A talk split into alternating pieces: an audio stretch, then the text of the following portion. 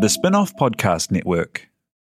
Are you making the most of your KiwiSaver investment? Generate is an award winning KiwiSaver provider with a track record of strong long term performance. Making a smart decision now could add tens of thousands of dollars by the time you reach retirement. Book a no obligation chat with a Generate KiwiSaver advisor today at generatekiwisaver.co.nz slash get advice. A copy of the product disclosure statement is available at generatekiwisaver.co.nz. The issuer of the scheme is Generate Investment Management Limited, and of course, past performance does not guarantee future returns. Ready to rediscover the joys of cycling? With over 300 kilometres of cycle paths across Tamaki Makaurau, jumping on your bike and going for a ride is such a fun way to discover the city from a different perspective. Cycling is getting more and more popular across Auckland, so now's a great time to join the hype and give cycling a go. Head to at.govt forward slash cycling to find your nearest cycleway today.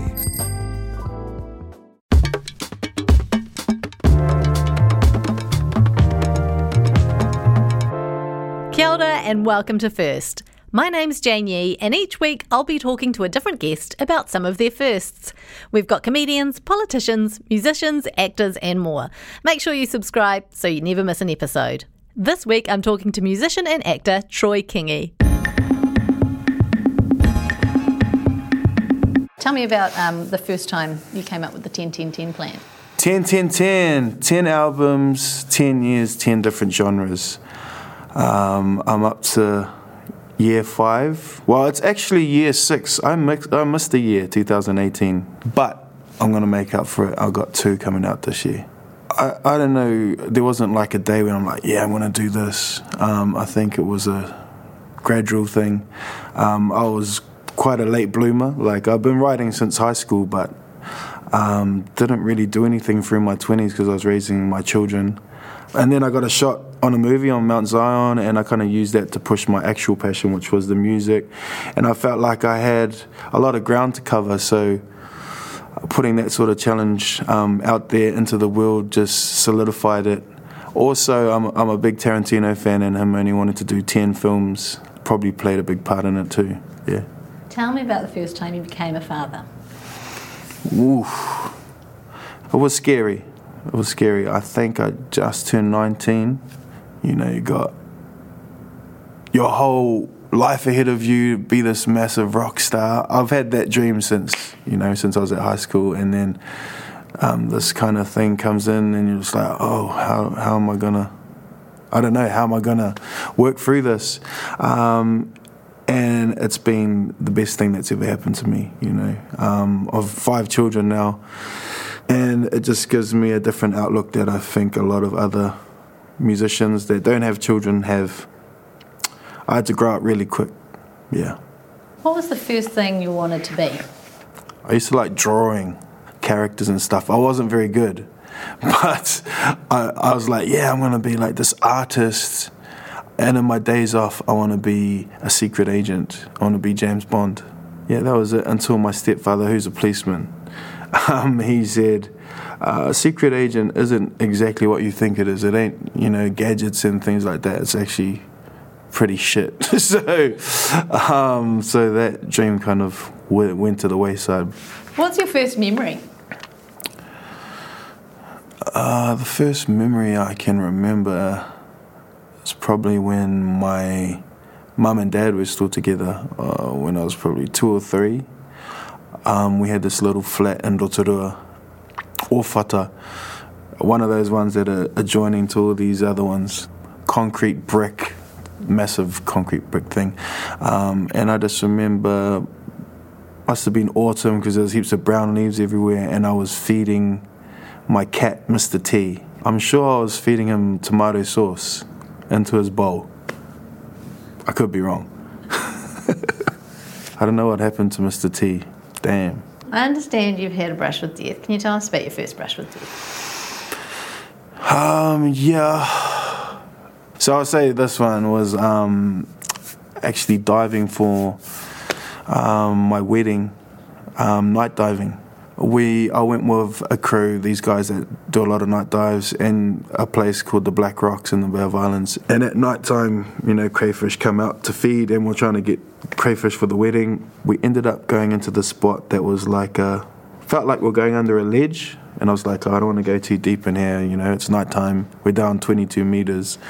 Um, and it didn't feel like we went under too far. And then I turned around and I saw some feelers, and I was like, oh, chair, grab this quite nice looking crayfish and turned around to see my mates and they went theirs. I was like, oh shit, I'll just go back out the way that I came in. And I turned to go, and then it was just straight wall. And I was like, oh shit, turn that way, another wall, another wall, and then started panicking. And then also the silt started thinging, so it got really dusty. Heart started racing, and I was just sitting there because um, I was a scuba dive instructor for six years, so I just went back to what I used to teach my own students was stop, think, breathe, and act. So I did that, and it actually worked. It um, calmed me down, and then I was like, okay, I got shitloads of air. I'm down 22 meters. I'm allowed to be here for another, I don't know how many minutes. So I got that much time to get out of here. So at night, 22 meters, silty, alone. I just started feeling my way, hoping I wasn't going down another cave system. And it felt like, I don't know how long it felt like, but it was probably only a minute, not even that. And then it just gave way, and then I, it was just this big black openness, and I looked up and I could see the full moon through this, through the, it was a real clear night, and I just remember the relief. Um, I honestly thought I was going to die in this cave the week before my wedding. Did you take the cray with, though? Oh, I took the cray for sure. Okay. Just had to check. Um, what was the first big thing that you saved up for? I didn't. I'm not a good saver. Well, I wasn't a good saver.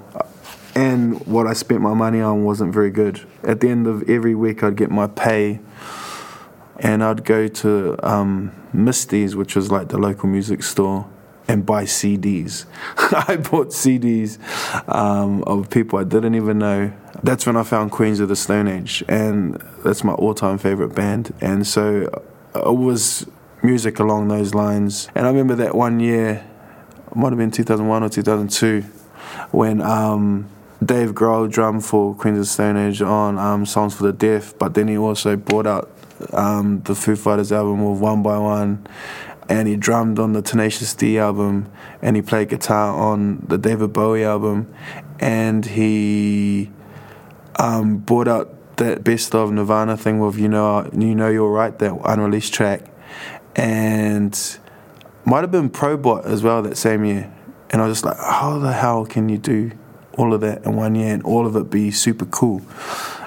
And that's always stuck with me that I don't know that. Um, I've I've tried to strive to do that, and and so whenever I have um, pockets of time when I'm away from my family, if I'm down in Auckland for whatever, I try and fit in anything, trying to jam with anybody or going into the studio to finish stuff off or have interviews or whatever it is my time away from my family is really precious, so I try and make the most of all of it. And hopefully, one day someone will look back and go, "Ah, this dude done this, this, this, this, this, all in one year." Tell us about your first acting job.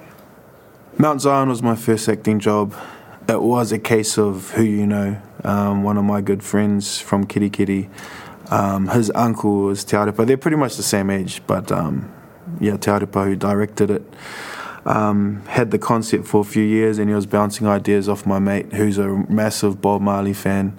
And he was the one who suggested me because um, his his nephew Trey is my drummer has been my drummer since he was 16 he's now 28 and um, we used to always jam in his um, barn at his house and he would, he would film it and stuff like that. And he brought my name up um, as possibly being able to fit one of these characters that they were talking about. And um, yeah, I've said this in a few interviews, but I was really shit at the audition. But in the gaps between when I was being myself, when I because I was I was being over the top because I had done a little bit of stage stuff at school when you got to be massive and huge so the person at the back can see what you're doing. So I didn't know what I was doing. Um, but then in the gaps, I was like, "Fuck, I don't know what I'm doing, bro." And then I'd done that every time, and then that's what he said gave me the job was when I was just being myself. Yeah, that was it. Uh, I'm pretty one dimensional now. I've pretty much got the same character through everything I've done. What was your first conscious fashion decision?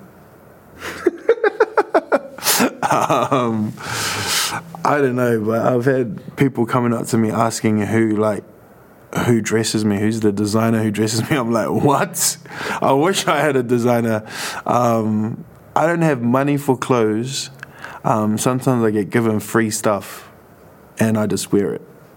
I'm not actually trying not to be cool or anything. I'm, I'm more of a comfort dude. Probably my biggest, um, my first fashion statement thing was wearing tongas. Maybe I don't know. what was the first thing you got in trouble for? Um, I don't know. I was a pretty good boy. I don't know. I don't. I, I can't even think of anything. What's the first thing you do when you get home? Hug my kids for like half an hour. Um, yeah. That's cool. I love that. You've been listening to First, brought to you by the Spinoff Podcast Network and Hexwork Productions. Make sure you subscribe wherever you get your podcasts so you get new episodes as soon as they're released. And if you'd like to watch the video series of First, visit the Spinoff TV on YouTube. First was made with the support of New Zealand On Air. Kia ora e te iwi, Te Aihe Butler here, podcast manager at The Spinoff. If you enjoy listening to our podcasts, consider supporting our mahi by signing up to become a spin-off member at thespinoff.co.nz slash donate.